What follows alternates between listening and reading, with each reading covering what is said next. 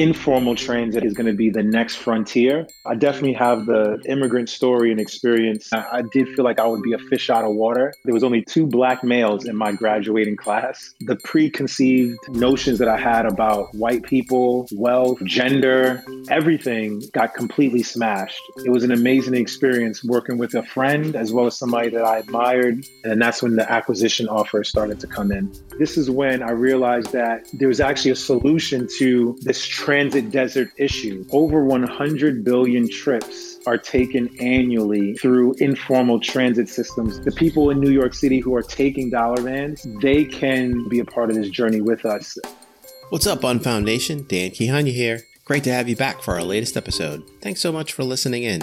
That was Su Sanni, founder and C E O of Dollaride, a mobility company for communities that are underserved by public transit. Sue is a former college athlete who grew up in Brooklyn as a first-generation son of immigrant parents, and Dollaride is his third, that's right, his third startup. It's a great story. Our episode is sponsored by VertueLab, a nonprofit fighting climate change by providing funding and entrepreneurial support to clean tech startups. Their annual summit, Fuel twenty twenty, is going digital this September, spanning over two weeks with short events every day. Fuel twenty twenty is a great chance to connect with future-focused entrepreneurs, investors, researchers, and more. Use the code FOUNDERSFRIEND for twenty percent off your ticket. Learn more at twenty twenty fuel dot org or find a link in the show notes. I heard this idea on the Startup Story podcast with James McKinney, so shout out to James. Here's what we're going to do here at Founders Unfound. If you are a black founder who is still struggling to get recognition, there's another way to get onto our podcast absolutely for free. Just leave a review and a five-star rating on Apple Podcasts or at podchaser dot com. If you do this and identify yourself as a black founder, I will read your review in an upcoming episode. So make sure to plug your company, U R L, and all the relevant handles. So why not? You're basically getting a free ad as a thank you for taking the time to give us a review and support our mission. So be sure to drop your review today. As always, you can find Founders Unfound anywhere you regularly listen to podcasts, now including iHeartRadio. And you can follow us on Twitter and Instagram at Founders Unfound. Please follow, like, and share to help us grow. On with the episode. Stay safe and hope you enjoy.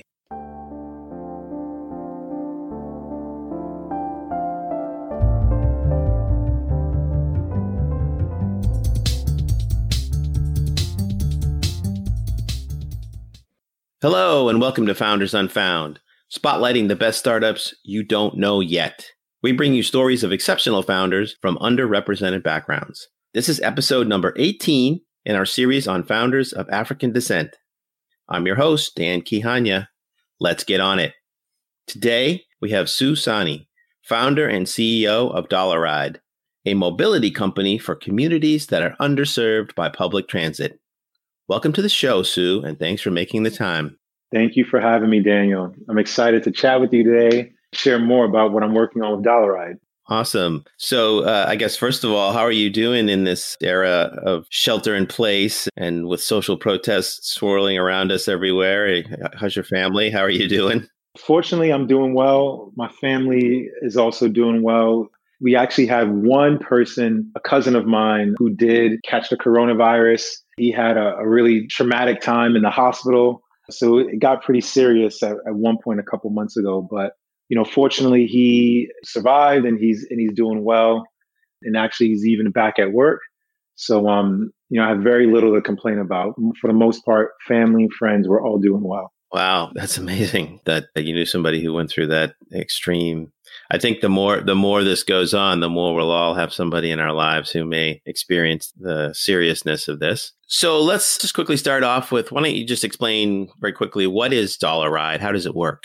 Sure. So Dollaride is a mobility company for communities that are underserved by public transit. What we do is we provide digital infrastructure to the informal transit industry. So a good way to think about this is, you know, all around the world, especially in the emerging markets, the predominant way that people travel and, and commute is not really through a state or a federal provided transportation system.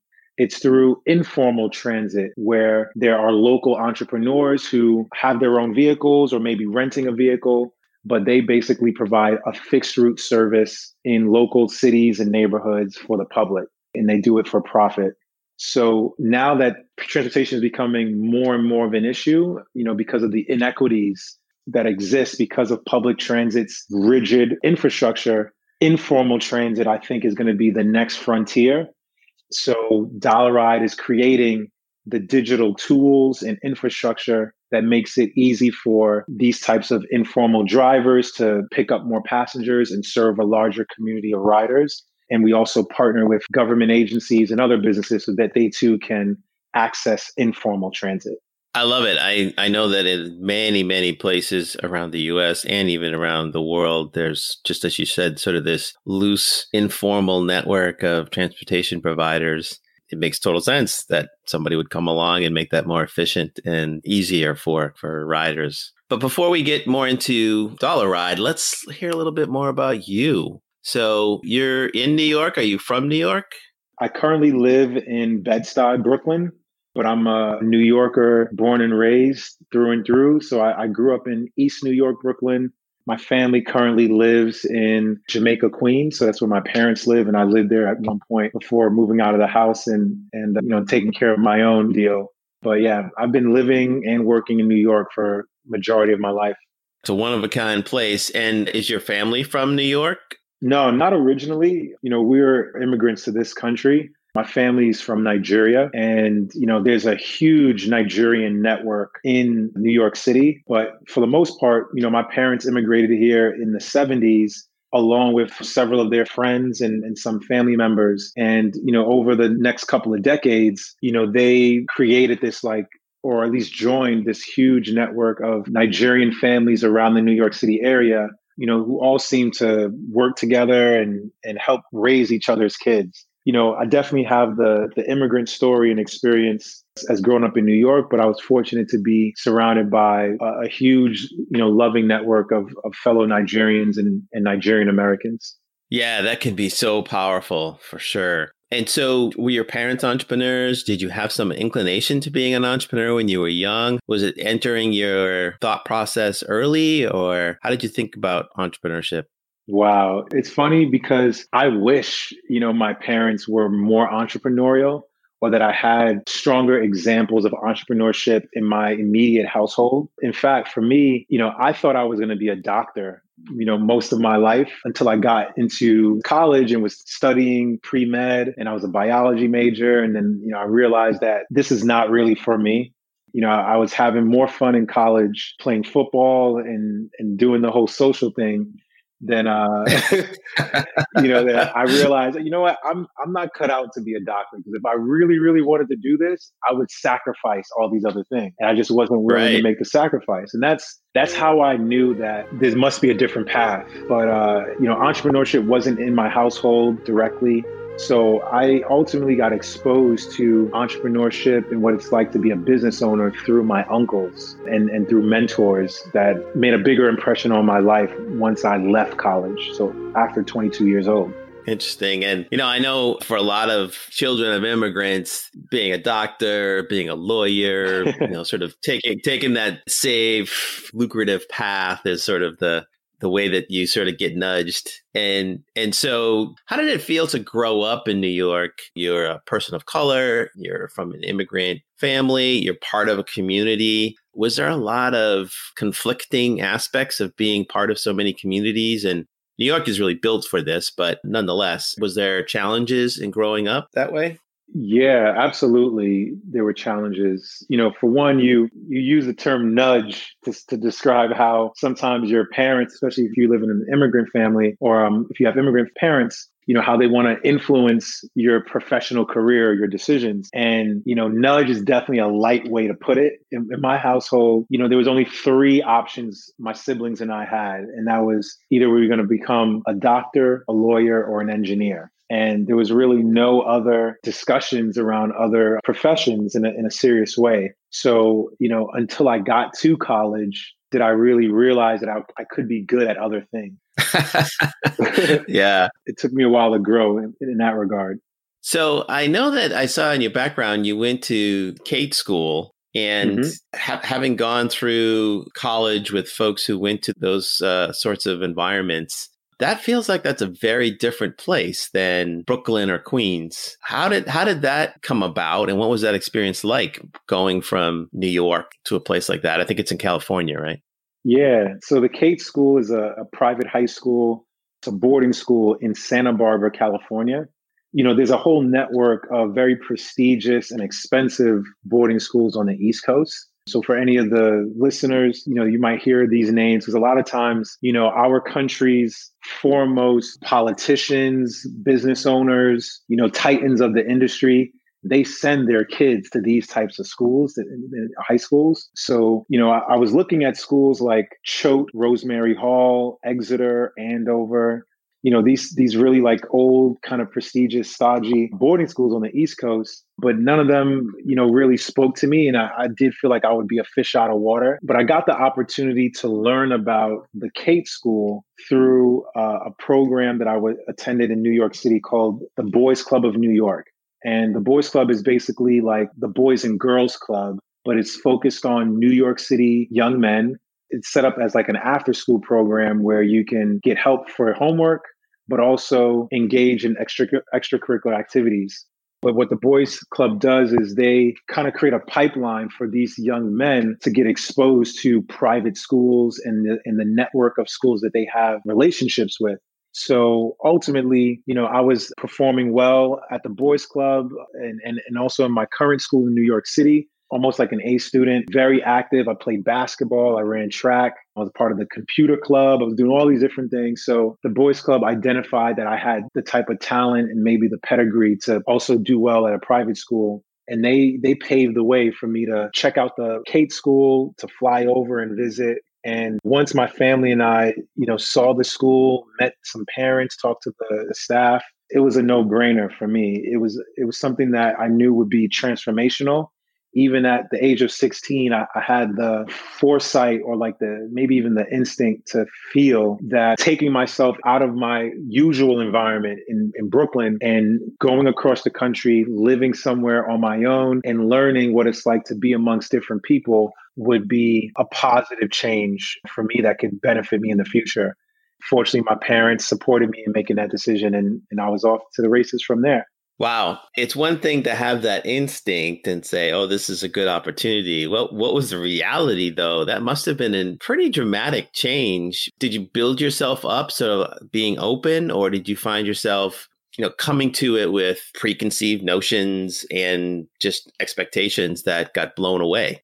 Oh, yeah. I have to say that for me to even make that choice to go to the Kate School, going three thousand miles away to a super affluent private school. I was one of, in fact, there was only two people, two black males in my graduating class. And I, I went from a school in New York City that had, I think at the time we had sixteen hundred students, whereas the Kate School in, in its entire school had only two hundred sixty students. So everything was different inside and out, from, you know, schooling to even the environment and the cities that we're in. But I think at the end of the day, there must have been things that had, that had gone on in my life and experiences that I had that made me open and open to change and, and really welcoming of challenges. You know, I have to attribute that to just my family and my parents, and then some of the things that they put us through, like going away to sleepaway camp and going playing on the, a traveling basketball team and a traveling football team. I, I got to see how being exposed to the to the broader world was constructive.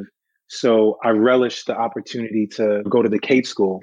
To speak more to your point, it was definitely life-changing. And the preconceived notions that I had about white people, wealth, gender, everything got completely smashed, you know, when I was living on my own and, and at this school. You know, I, I can remember literally within the first week of school, there was a time where I, we were walking around Santa Barbara, you know, which is a very affluent city. But in Santa Barbara, like in the downtown area, it has a super high rate of homelessness. I just remember thinking, oh, wow, although Santa Barbara is a rich place, there are people who are also financially struggling, and they're struggling in the same way that I've seen people struggle in New York City, where, you know, you see homelessness right out in the open everywhere. You know, there were things that I think were new to me when I, when I went to the Kate School. But I think I certainly became a better person because of that that whole experience. Yeah, I think you used the word transformative, which is pretty clear from the way you're describing it. And what a tremendous opportunity and a catalyst for the future for your life. So you go to college, and I think you went to Boston College. Is that right? Yep, that's correct. And what did you study there? Like many college students, I bounced around between majors for a few years. I eventually graduated with two degrees. So um, a bachelor's in psychology and then a master's in business management. Those are, that's a good combination. Um, and so where did that take you? What, what did you do out of school? Well, first and foremost, I was I was also playing football at Boston College. Which is no small school for football. Yeah. So it's, it's legit. To say the least, the people the people of Boston, they take sports very seriously. And um, when I was in school, this was, you can say, the early two thousands, Boston College was a really big deal. You know, we were nationally ranked. We were on a streak of going to bowl games every year. So, you know, it was like being a little bit of a, a mini celebrity on campus and even around Boston when I was when I was playing football then. So that definitely shaped my college experience, and it also opened up a ton of different doors for opportunities outside of school. For the first maybe two, three years, I did have this dream of playing in the N F L. But once it became clear to me that that wasn't going to be my path, I completely focused on getting a job and, and establishing myself in the working world. So I started taking internships during the last couple of years of school, even while playing football. And I ultimately met a couple of people. One guy was an alum and also a former football player at B C. He was an entrepreneur. He had successfully founded companies, sold companies. He'd been on boards of a few others. He literally like took me under his wing and became a mentor to me because we had similar backgrounds and stories. He also grew up in Queens. We, we, funny enough, we played football for the same little league team. Basically, we had a lot of connections. So I think he just had a liking to me, and he just exposed me to this whole world of entrepreneurship and venture and startups. That's really where my mind started to change about what I wanted to do. But the first job that I got outside of school was working at an investment bank. And that was also kind of like supported and set up through my mentor and some people at the Boys Club of New York. They had trustees and board members who were also partners at this investment bank. Once I was able to get my foot in the door through an interview, you know, I, I took it from there and was able to get a job in finance for the first couple of years out of college. So that, that's what led me right out of Boston College into the working world. Nice. It's, I'm hearing a lot of common themes of kind of serendipity of places and organizations and people that are sort of teeing you up to guide your journey. So that's a great story. Well, you know, can I add something real quick? Serendipity has a has a connotation to it that reflects a little bit of luck. And I think that is definitely true to a certain degree. But I do want to give agency to our ability as human beings, and especially people who are in the entrepreneurial world. I need to speak to the importance of making good decisions that have outsized returns and impacts on your life. Because, you know, at some point during these different junctures in my life, I did need to decide to go to the Boys Club and take these exams and things that they were putting me through seriously because I valued what was on the other end of the rainbow, you know, or other end of this journey. And similarly with deciding which school to go to, what first job you take, who you engage with as a partner, you know, these things become platforms for the next stage of your life. And I recognized early on when I was young, I'm not sure exactly how or why, but I recognized that whenever I reached these different crossroads that seemed like either an opportunity or potentially a, a mistake, I, I really honed in and focused on this type of decision and whether it would change my life for the better. If you do believe in the, the agency that we do have through our own decision-making, you can give some credence to serendipity or luck, but you can also take some solace in knowing that you can control the, the types of people you're around and the opportunities that are around you if you make good decisions with the opportunities that are in front of you. Absolutely. No, I love it. There was definitely agency, and a lot of people talk about luck is really opportunity plus preparedness. Exactly. We're going to take a short break to hear from our sponsor and be right back with Su Sanni from Dollaride.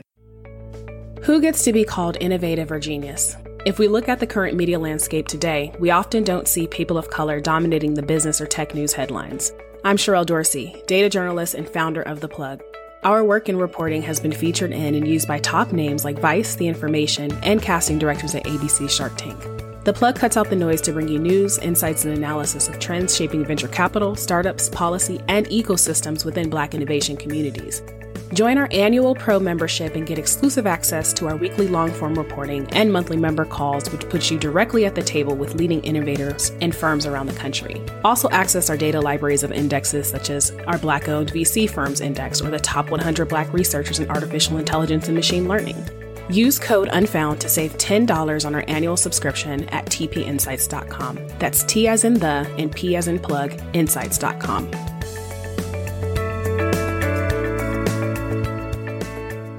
So we're back with Su Sanni from Dollaride. So Sue, tell us about your first entrepreneurial experience. This is not your first go-round with startups. No, it's not. Dollaride is my third venture. The first one was my foray into the music and entertainment space. And I always tell people that there was so much that I learned from just making mistakes during this business. But it was indeed the most fun time I had in my life, starting a company and doing it with friends. And it definitely helped shape, you know, the way I perceive the business world and the types of things that I want to work on going forward.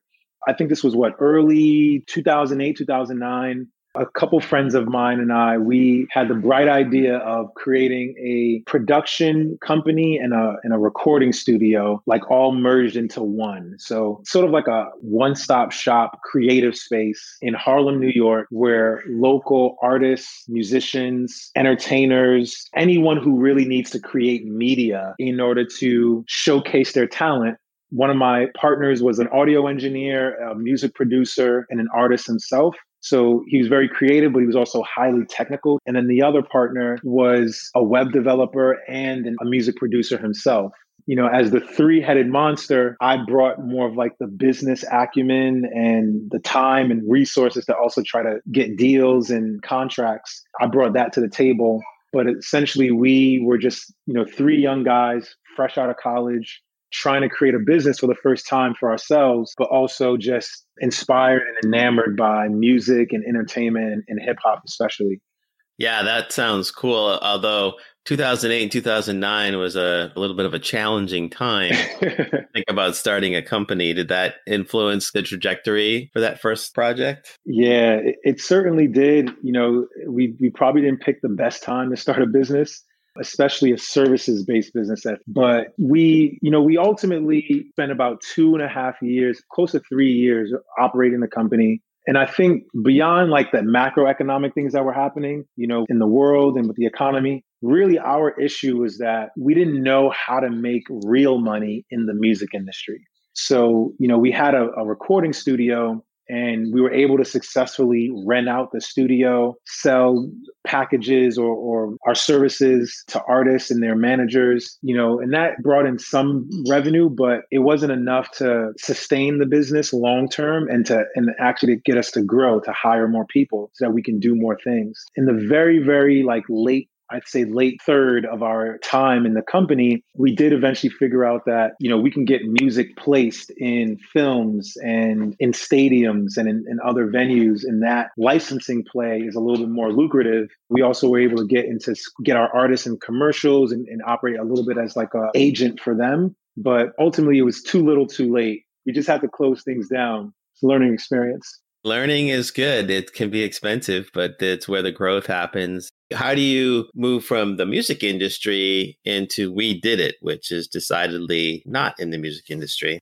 There was a, a stepping stone to We Did It, but you know, one that cannot be understated. So once we knew that we were going to close down the studio, you know, I immediately started looking for a job, and but this time I was very, very intentional about where I wanted to work. Again, I had the the fortune to be surrounded by a couple of mentors who were all telling me that I should look at tech and software as, you know, something to get into and, and to become entrepreneurial as soon as I possibly can.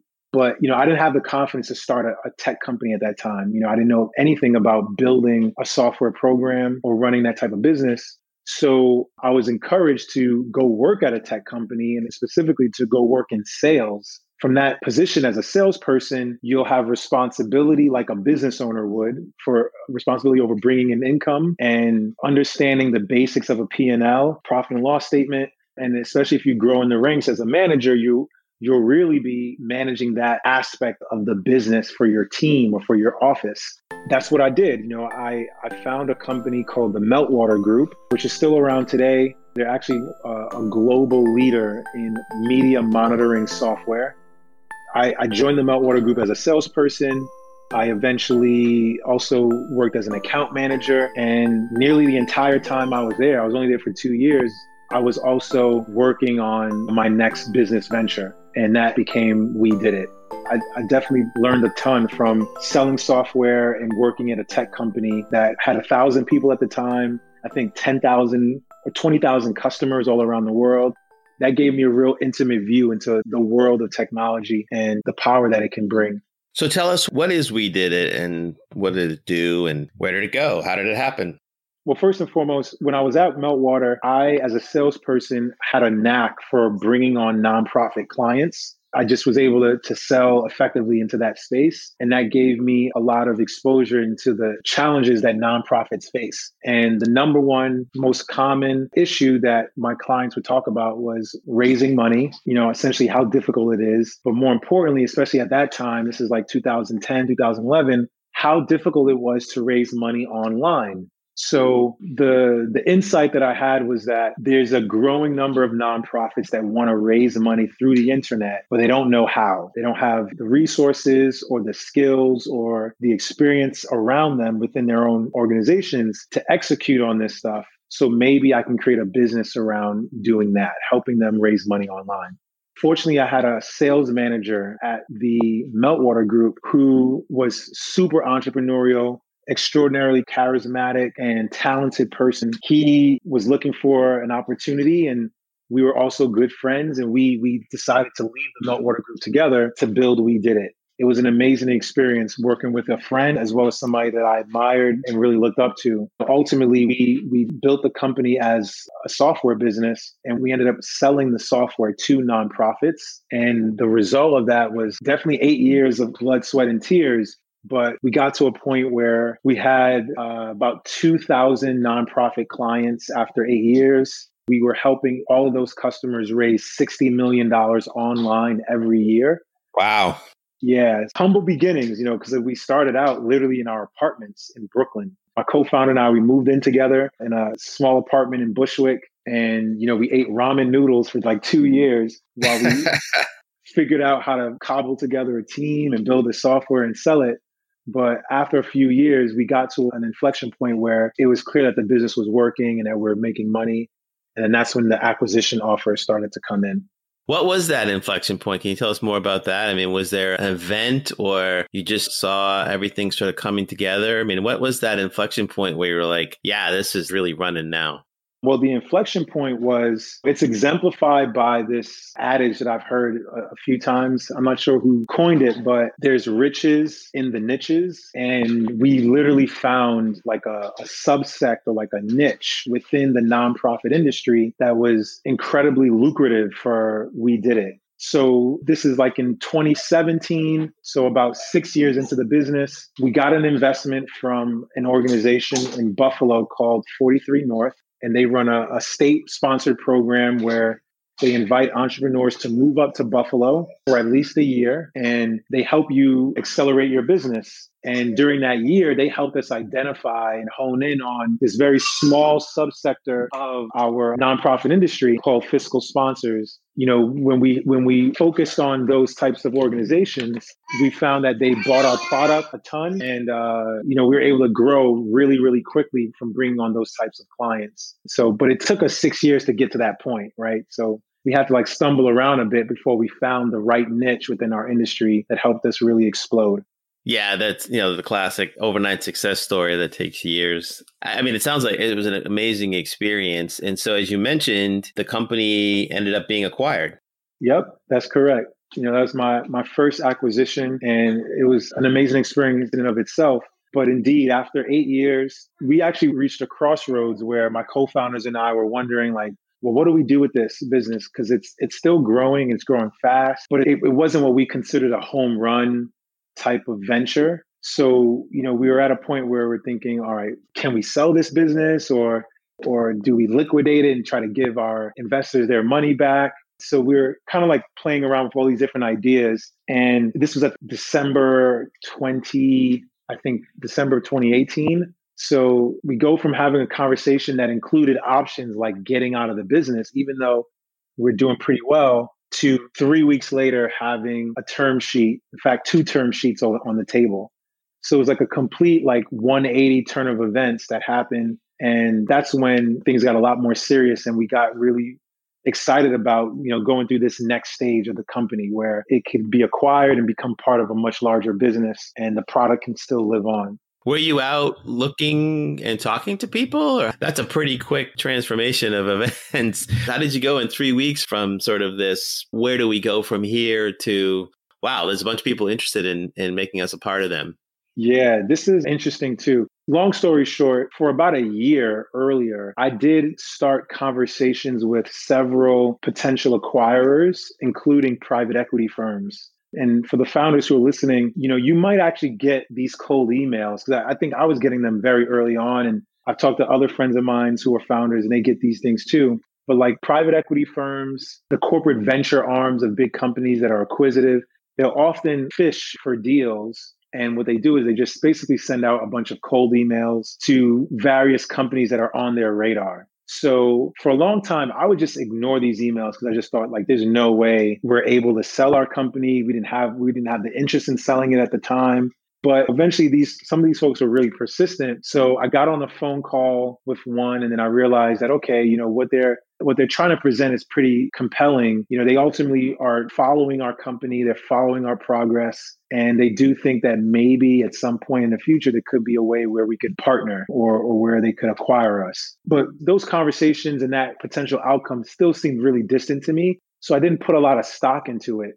But I, I would say, though, from start to finish, it, it was about a year-long process of talking to one particular private equity firm and consistently sharing updates around the business and our traction with them for, you know, four to five quarters in a row. And ultimately, once they saw that we continued to grow and our business was doing well, they were the first ones to present an opportunity to, to join forces, join forces with one of their portfolio companies. That makes a lot of sense. And then once I got that one term sheet, we had a little bit of time to shop it around. And then we got another term sheet from another potential acquirer. So there was a little bit of a snowball effect after you get that first opportunity. Yeah, it's amazing how that can happen. So congratulations on that. That's a wonderful outcome. And it sounds like it was a great experience. Are there things from your first entrepreneurial experiences that are sort of the major lessons or takeaways that you said, okay, if I do this again, either I'm going to do it that way again, or I'm definitely not going to do that again, or help us understand sort of what that means to be sort of the learning, because you had one outcome that you had to sunset and then one where you had an acquisition. So keeping a scorecard, I guess you, you've got learning on both sides. Absolutely. You know, some of the stuff, it might even be seen as conventional wisdom, but I do have some things that I think are a little more unique. First and foremost, which I'm sure people have heard before, choosing the right co-founders and business partners early on sets the stage for your trajectory. I learned through the recording studio, you know, that company was called All Smiles. You know, your business partners mean a lot and you have to choose wisely. Although I'm still friends with those guys, you know, we didn't have the best relationship even while working, and that reared its ugly head as times got tough. And then, you know, conversely, with We Did It, you know, I was super fortunate to have two co-founders who stayed with the business the entire way and were supportive of what we were doing the entire time through the good times and the bad. So that made me like desperate for a strong co-founder and the type of relationship that I thought would be constructive for a long time. And then the, the second learning that I think was super helpful is that it's way easier to build a business around a true market need. So you don't want to really be involved in things that are nice to haves. You want to do stuff that people really need, things that they can't live without. And, you know, if you kind of look at the trajectory of businesses that I've been a part of, I'm trying to get closer and closer to Maslow's hierarchy of needs and, like, you know, really doing stuff that makes a, a tremendous impact on people's lives. So, you know, entertainment is is somewhere on that spectrum. That's where I was with the first company. But, you know, now I've gotten down to Dollaride, where based off of my experience before that with the other two companies.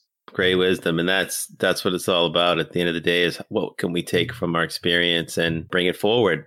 We will take another short break to hear from our sponsor and be right back with Su Sanni from Dollaride. Who gets to be called innovative or genius?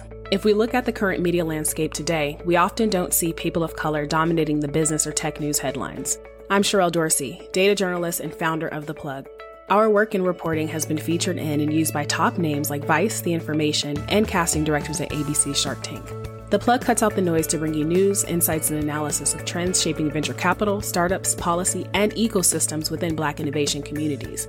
Join our annual pro membership and get exclusive access to our weekly long-form reporting and monthly member calls, which puts you directly at the table with leading innovators and firms around the country. Also access our data libraries of indexes such as our Black-owned V C firms index or the top one hundred Black researchers in artificial intelligence and machine learning. Use code UNFOUND to save ten dollars on our annual subscription at t p insights dot com. That's T as in the and P as in plug, insights dot com.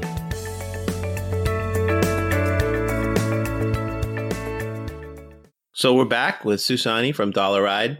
So Sue, we were having a great conversation, and now let's hop into Dollaride. Let's hear about, where did the idea come from? What's the origin story behind Dollaride? Sure. Dollaride came from a combination of experiences that I had in my life that confirmed that I wanted to dedicate the rest of my life to solving a transportation-related issue. When I lived in East New York, Brooklyn, this is where I grew up, as early as seven years old, I remember having to walk twenty-five, thirty minutes to the nearest subway. And it was kind of strange at the time, even at seven years old, that my commute was so challenging. Like, I had to start out with a half an hour walk, even though we lived in the, the greatest city in the world with the greatest public transportation. I and my sisters, we were walking to school or, or going to school, and, and, and that began with a walk just to get to the subway. You know, moreover, once we were in the subway system, it still took us another hour to get to school. So um, I just hated my commute at a young age. I lived in a, a neighborhood that was also relatively rough.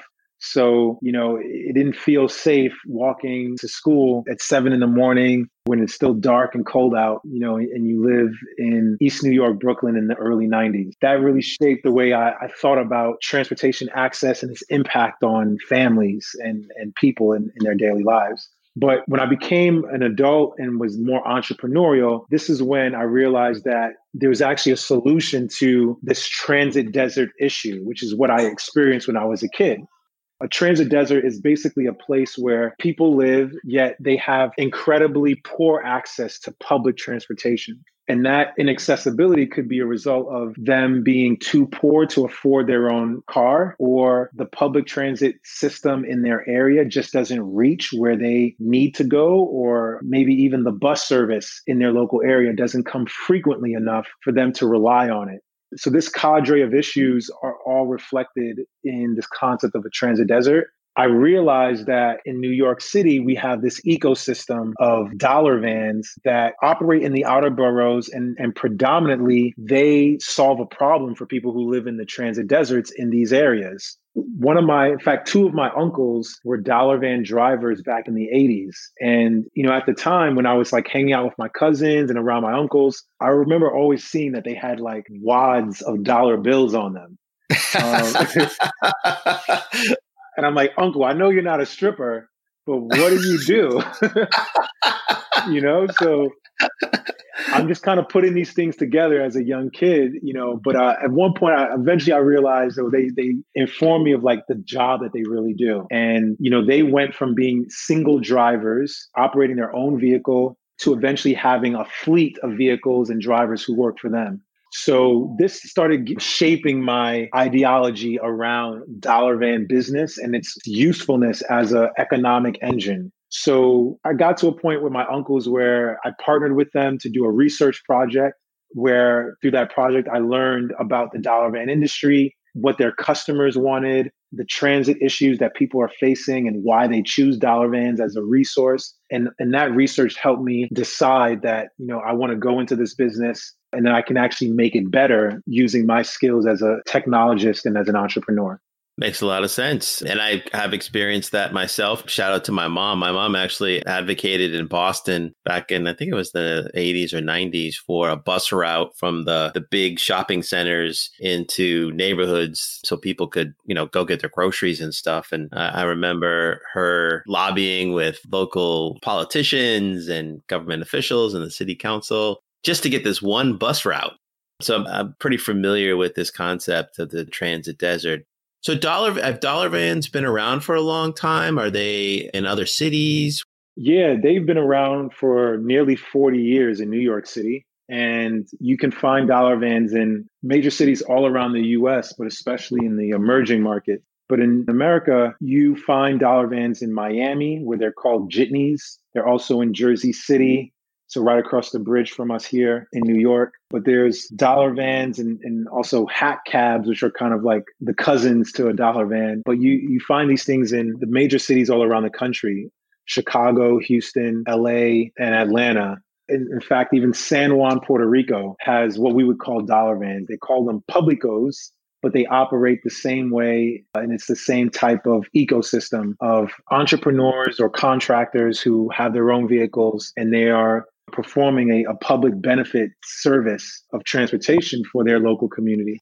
Yeah, I, my father's from Kenya, and in Kenya, they have something called matatus, which sounds very similar. They sort of right. roam around the city and, and uh, pick up people and sort of get them from point A to point B. And I imagine there's many places around the world that have similar ecosystems, as you say. Over one hundred billion trips are taken annually through informal transit systems like these, like matatus, dollar vans, jitneys, colectivos, trotros, tap-taps. Just about, yeah, I can go on and on. But like every culture and ethnicity has their form of dollar vans. Tel Aviv, they're called cheroots, but they all work the same way on a fixed route system. They're not backed by the government. They are just entrepreneurs who are investing their resources into transporting people in their local communities. Super fascinating and definitely a huge underground industry. And so where did you see the opportunity to come in and use technology to solve a problem or to improve things with these kinds of ecosystems? So there's something that I do now more often. And I think as I continue building businesses in my in my career, I always try to get to the people, get close to the people as possible. And what I mean by that is literally going out and talking to your customers and living their lives in their shoes as best you can, because it's it's then where you'll experience the problems that they face, and you'll experience it so intimately that the solutions might be even more obvious. I did this with dollar van drivers, where after interviewing about sixty drivers, riding around with them for days and days on end, you know, doing like really intense research and creating relationships, I learned unequivocally that the one thing that dollar van drivers want to do is grow their businesses. And they oftentimes think about growing their businesses as expanding to new markets, right? So in New York City specifically, there's an oversaturation of drivers on particular routes. So the opportunity for a driver to make more money, in his eyes, would be to go to a new neighborhood where there's a fresh route and therefore little competition on that route. So what we saw as an opportunity at Dollaride was us using our skills as marketers and engineers to create new routes and build up the, the demand on that route before we deploy drivers to those locations. That's really what got us started in terms of providing value to the ecosystem that, you know, made drivers want to work with us. That makes a lot of sense. And, you know, it's almost like the Uberization of this dollar van ecosystem, right? Where there's this efficiency and synchronicity that you can achieve between demand and supply and right. maximize capacity and all that stuff. Actually, I think it's a brilliant idea. And because it is so, as you said, like loose networks, and, you know, I'm sure there's some regulations around being a dollar van driver, but nonetheless, it's not like there's a central dispatch, right? Correct. Yeah. And, and this is, these are, some people might see these as barriers, challenges, but if you're a glass half full person, you look at this as opportunities. definitely with dollar vans, matatus, and other informal transit, it's incredibly fragmented. So while that seems like controlled chaos at best, it also is an opportunity to create organization and transparency.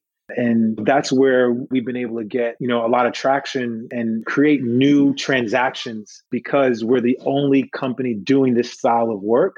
And then we also play a, a, a really important part in helping the regulators understand why people are choosing this mode of transportation and where the gaps are in our current public transit infrastructure. I saw these systemic issues in the dollar van industry as just opportunities to do things better. And I think we're getting rewarded with being a bit courageous here. So there are a lot of things that still have not yet been completely solidified with how informal transit works and how it can be uh, an integral part of our transit system. You know, we've just started, and I think there's going to be a lot more good to be done going forward. Nice. And so have you raised any money for this at this point? I've raised a little bit of money. It's a great business to be in where, you know, your clients or your customers can truly fund your growth. So, you know, I am lucky in that with Dollaride's business model, we do work with a lot of corporate clients and local government agencies. And the contract sizes of, of those opportunities, they start out in the six figures. So that's been helpful for us growing. Nice. Yeah. Raising capital to date, we've raised three hundred fifty thousand in total. And I actually currently have an equity crowdfunding campaign going on right now on Republic, where non-accredited investors, basically anybody with at least one hundred dollars and, you know, the vision and the interest to join the, the movement that Dollaride is pushing, can become an investor and, and join the journey. I love it. And you're my second interview with somebody from the equity crowdfunding space. What made you decide to pursue that? Was it the giving access to non-accredited or the different experience? Because you probably raised money before with some of your other ventures. I, I only raised money for We Did It, but I, I had an experience through that exit that made me really, really open and, and bullish on equity crowdfunding. When I sold We Did It, I remember having a conversation with some of my family members. And, you know, one, because they don't know much about tech startups and the the world of investing and, and things like that. You know, a lot of them are working in healthcare and in, you know, they're engineers, but they're not entrepreneurs. So they didn't know what the outcome could be when I was starting the business out in my apartment in Bushwick back in two thousand eleven. But, you know, once I sold the company, you know, and all this money came in and they're seeing the press releases and they're starting to understand what all this work was for, I had a conversation with some of my family members and they all kind of explained how they wish they knew what this was all about earlier and they wish they had the opportunity to invest because they know me personally, right? And they they trust me and they love me. So, of course, they would support. And that was that was warming to hear. But at the same time, I recognize that even if they wanted to, I probably couldn't have even accepted them as investors because they weren't accredited.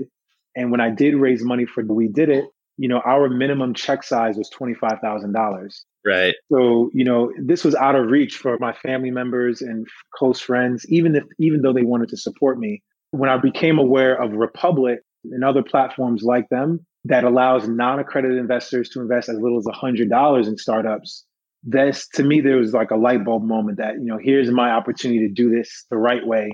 And, and more importantly, do it in a way where the local community, so drivers, you know, pedestrians or potential passengers, the people in New York City who are taking dollar vans, they can invest in Dollaride and also be a part of this journey with us as a as a shareholder. That's the reason why I, I wanted to raise some money on Republic and provide this opportunity to, you know, non-traditional tech investors.